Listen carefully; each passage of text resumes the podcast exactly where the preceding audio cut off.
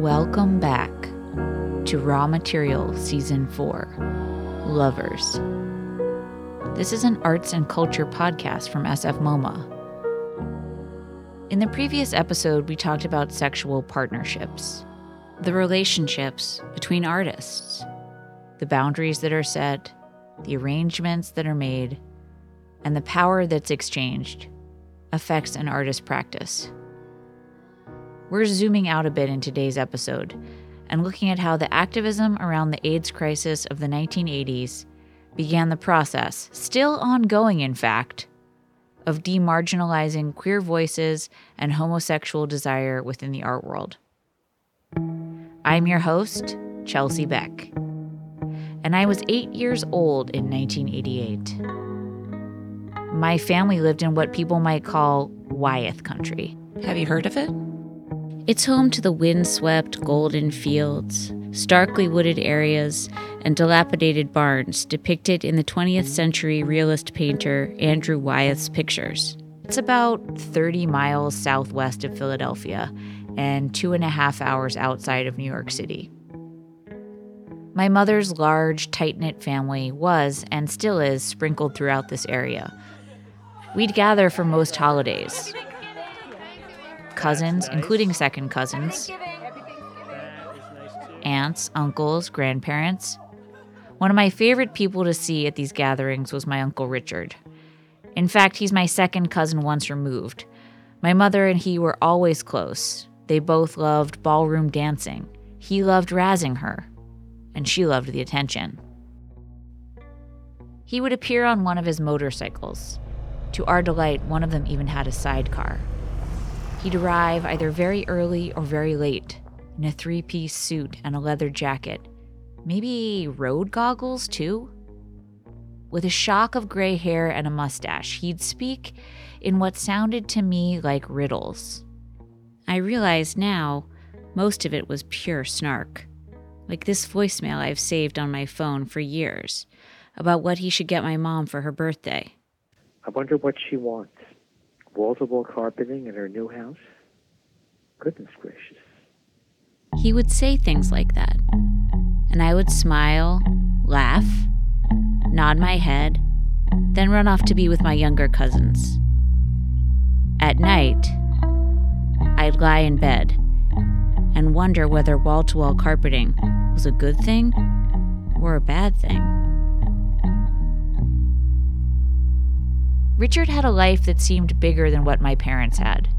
He lived in New York, where he'd go out and see things dance performances, art exhibitions, things that didn't come to Wyeth country. Also, he didn't have a wife or kids.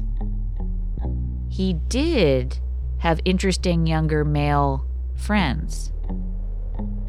Some of these friends would even come to our gatherings but there weren't many regulars. In a haze of suburban sheltered heteronormativity, I couldn't quite fit all the pieces together. And no one was going to do it for me. Remember, this was the 80s. TV shows didn't have gay people on them. My two dads was actually about two straight dads. And this friend euphemism, it was pretty common. To this day, I don't think I ever heard Richard say the word gay. He certainly wasn't trying to hide it, but he wasn't talking about it either. It was beginning in 1988 when Uncle Richard's presence at our family events became pretty erratic. And for a time, it mostly stopped. His was a noticeable absence.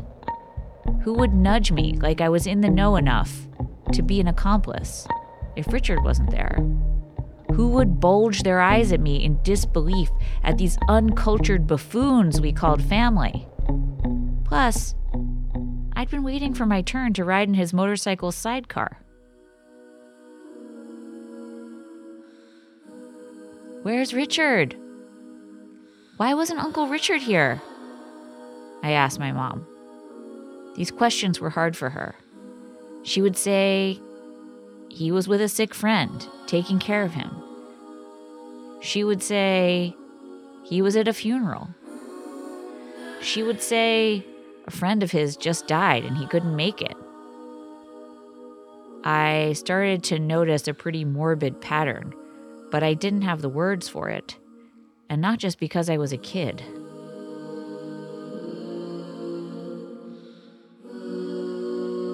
The language of AIDS was silenced, politicized, and homophobic. There was a great disconnect between the realities of the AIDS crisis, the day to day pain of it, and what the government was telling its citizens. To put this epidemic in perspective, I'm sure we all knew more about the Zika virus within the first months of its detection than we did about AIDS in the first eight years of its identification here. It wasn't until 1993 that the Center for Disease Control's definition of AIDS included women. Before then, it affected men only. Yes, what I'm saying here is science is political. And don't even get me started, that's a whole other podcast. My Uncle Richard had become a part time nurse, a moonlighting eulogizer, and a professional mourner. This was a new and rapidly growing sector for those who weren't sick themselves. The art historian Douglas Crimp is a few years younger than my Uncle Richard, who gave up his motorcycles long ago and now only makes occasional trips to New York City to see old friends, catch a dance performance, or attend a rare plant auction. I thought about Richard often as I read Douglas's 2016 memoir, Before Pictures. Douglas is refreshingly forthcoming about his own sex life and about the joys of cruising in New York City before AIDS. He's also, like Richard, very into dance. Um, I would go out with my artist art world friends and have dinner, and they would go home, I think, and I would go to bars or dancing or sex clubs or, you know, cruising on the streets or something like that. Would Richard go cruise? As the rest of my family nodded off in a turkey induced coma? I'd like to think so. But where does one even cruise in Wyeth country?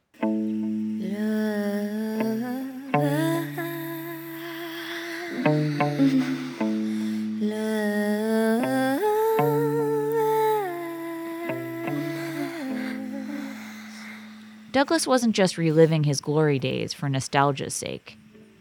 He was pinpointing a particular time when the queer scene was quite separate from the art scene. They were pretty separate worlds. The two rooms of Max's Kansas City, the front room where the, the artists were, and the back room where the drag queens were. And I always wanted to go to the back room. I always did go to the back room, but to get there, I had to pass through the front room where there were all these artists that I knew. You know, I didn't stop and sit down at their tables, but I would, of course, say hello to them. Most famously, Andy Warhol and his entourage hung out in the back room. Andy was far out, too far out, too swish, as he described it, to hang out in the front, where artists like Richard Serra and Robert Rauschenberg congregated. It wasn't that the artists in the front weren't gay. Indeed, some, like Robert Rauschenberg, had relationships with men, but their queerness was quiet, almost invisible, and definitely not openly discussed. The whole joint was notoriously unfriendly to women, but some, such as feminist artist Lynda Benglis, persevered. Who knows? She was probably there collecting data, observing all the machismo for her 1974 art Artforum ad in which she appears naked proudly grasping a lifelike 12 inch dildo, as if it were her own throbbing cock.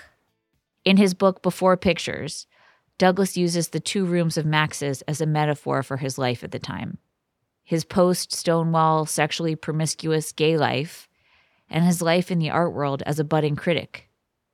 Today, the art world and the queer world have lots of overlap, but back then, it wasn't so clear.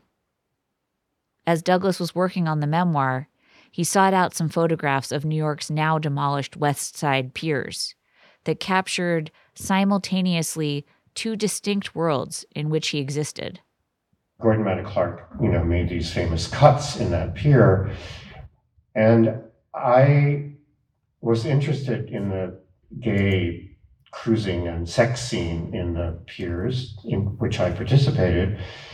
And I knew that a little known African American photographer, Alvin Baltrop, had photographed that scene. And I happened by a stroke of luck to have met the young artist who is the trustee of Baltrop's estate. And I went to his place and he pulled the photographs out from like under his bed. And there were these photographs of gay men cruising in Days End in this, this artwork and gay men sunbathing on the same pier with the Gordon Matta Clark cut. Gordon was one of the front room artists at Max's, one of the dudes. He performed architectural interventions on abandoned, decrepit buildings around New York City in the 1970s, cutting away large shapes or cross sections of buildings, sometimes splitting them right in half. He would drive around in his pickup, exploring New York's unoccupied spaces. And as he says, hunt for emptiness, for a quiet, abandoned spot on which to concentrate my piercing attention. But these spaces weren't quite as empty as Gordon might have originally thought. You know who else was looking for abandoned spots?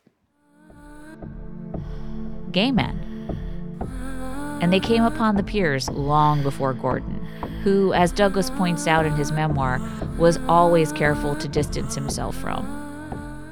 Alvin was also there, staked out in these huge, dilapidated structures, sometimes as a participant, obsessively photographing all the debauchery going on at the piers.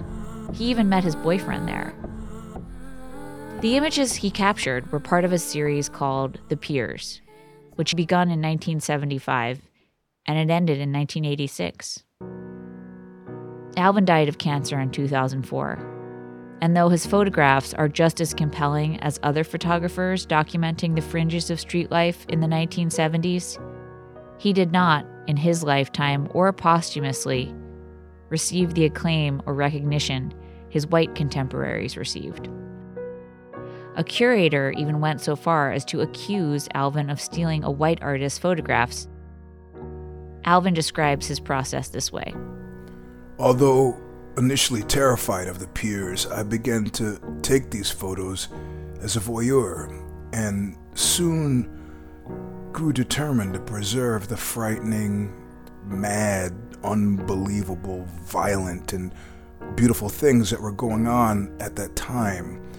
To get certain shots, I hung from the ceilings of several warehouses, utilizing a, a makeshift harness, watching and waiting for hours to record the lives that these people led friends, acquaintances, and, and strangers, and the unfortunate ends that they sometimes met. The casual sex and nonchalant narcotizing, the creation of artwork and music, sunbathing, dancing, merrymaking, and the like habitually gave way to muggings, callous yet detached violence, rape, suicide, and in some instances murder. The rapid emergence and expansion of AIDS in the 1980s further reduced the number of people going to and living at the piers and the sporadic joys that could be found there. AIDS changed everything the piers and the city. For Alvin, for Douglas, for Richard, Gordon died of cancer before the crisis. Of course, there were plenty of queer artists and art about queerness before AIDS, but there was a separation between that work and the world of gallerists and museums and criticism. They were hidden, forced to the margins, or to separate rooms. It wasn't until 1986 that Douglas began to speak about being gay within an art context. AIDS made everything personal.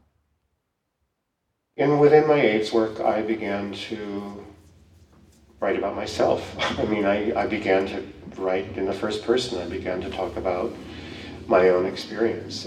My own first experience of speaking about being gay and being critical of a of the art world's segregation of a certain kind of political art. It was in this case Hans Haacke in the New Museum, juxtaposed with Bill Olander's show called Homo Video, which included a lot of the early AIDS videos. Homo video was in one part of the New museum, and the Haacke show was the main show. And there was no conversation about this juxtaposition at all. Again, with the front room and the back room stuff, just like at Max's. The homophobia, racism, and male centered thinking surrounding the AIDS crisis forced marginalized groups to make their voices heard, to demand visibility. It was a matter of life and death. They did this by documenting and disseminating their own narratives. They centered themselves in the conversation about AIDS. The effect of AIDS on the art world, in terms of the number of artists, curators, critics, and so on, who became ill and who died, and the work that was being done by all of us who were doing activist work in the art world as well, uh, had, I think, a, a very uh, transformative effect on the relation between the queer world and the, and the art world. AIDS activism became a unifying force. The dissonance between those seeing their communities ravaged by the disease and the lack of support, lack of recognition from the government, became a movement that forced many to merge these separate worlds. Avram Finkelstein, the artist, self declared propagandist, and member of the collective that created the famous black with a lone pink triangle poster, Silence Equals Death, said the idea came in part as a rebuttal to the homophobic rhetoric that basically boiled down to sex equals death, gay sex equals death. Sex was and still can be a form of resistance and art too, of course. But the face of AIDS and the artist whose work tells its story must represent those who suffer most from our collective silence. This is why the Silence Equals Death poster is still so relevant today. Women of color, trans people of color are still, to reprise Douglas's Max's Kansas City metaphor yet again, are not being heard above the din in either the front or back rooms. Here's musician and rapper Mykki Blanco reciting the artist and activist Zoe Leonard's poem from 1992, I Want a Dyke for President, from a film by Adinah Dancyger. I want a dyke for president. I want a person with AIDS for president, and I want a fag for a vice president. And I want someone with no health insurance and I want someone who grew up in a place where the earth is so saturated with toxic waste that they didn't have a choice about getting leukemia. I want a president that had an abortion at 16. And I want a candidate who isn't the lesser of two evils. And I want a president who lost their last lever to AIDS, who still sees that in their eyes every time they lay down to rest, who held their lover in their arms and knew they were dying. 26 years later, Zoe Leonard's poem is just as vital. Shining a light on and putting power into the hands of people whose communities subsist at the margins of society raises the quality of life for all of us. Art creates visibility. If silence equals death, then art equals life. So, fuck loudly. In the next episode of Lovers, we talk to the artist and activist Leilah Babirye. She fled her native Uganda because her sexual identity made her a target for discrimination, censorship, and even death. The thing is, her sexuality is also a source of artistic inspiration. As she says, her art is gay. It is inseparable from her queerness. Thanks for listening. I'm Chelsea Beck. This is season four of Raw Material Lovers. The audio of Douglas is from a conversation between Douglas Crimp and Claudia LaRocco of Open Space at the lab. And thank you to Eugene Robinson for making Alvin Baltrop's words come to life. Most of the music you've heard throughout the episode is by Annie Rossi subscribe to Raw Material wherever you find podcasts That way you won't miss a single episode. And follow us on Instagram at Raw Material Podcast for episode updates and behind the scenes shots of what we're up to.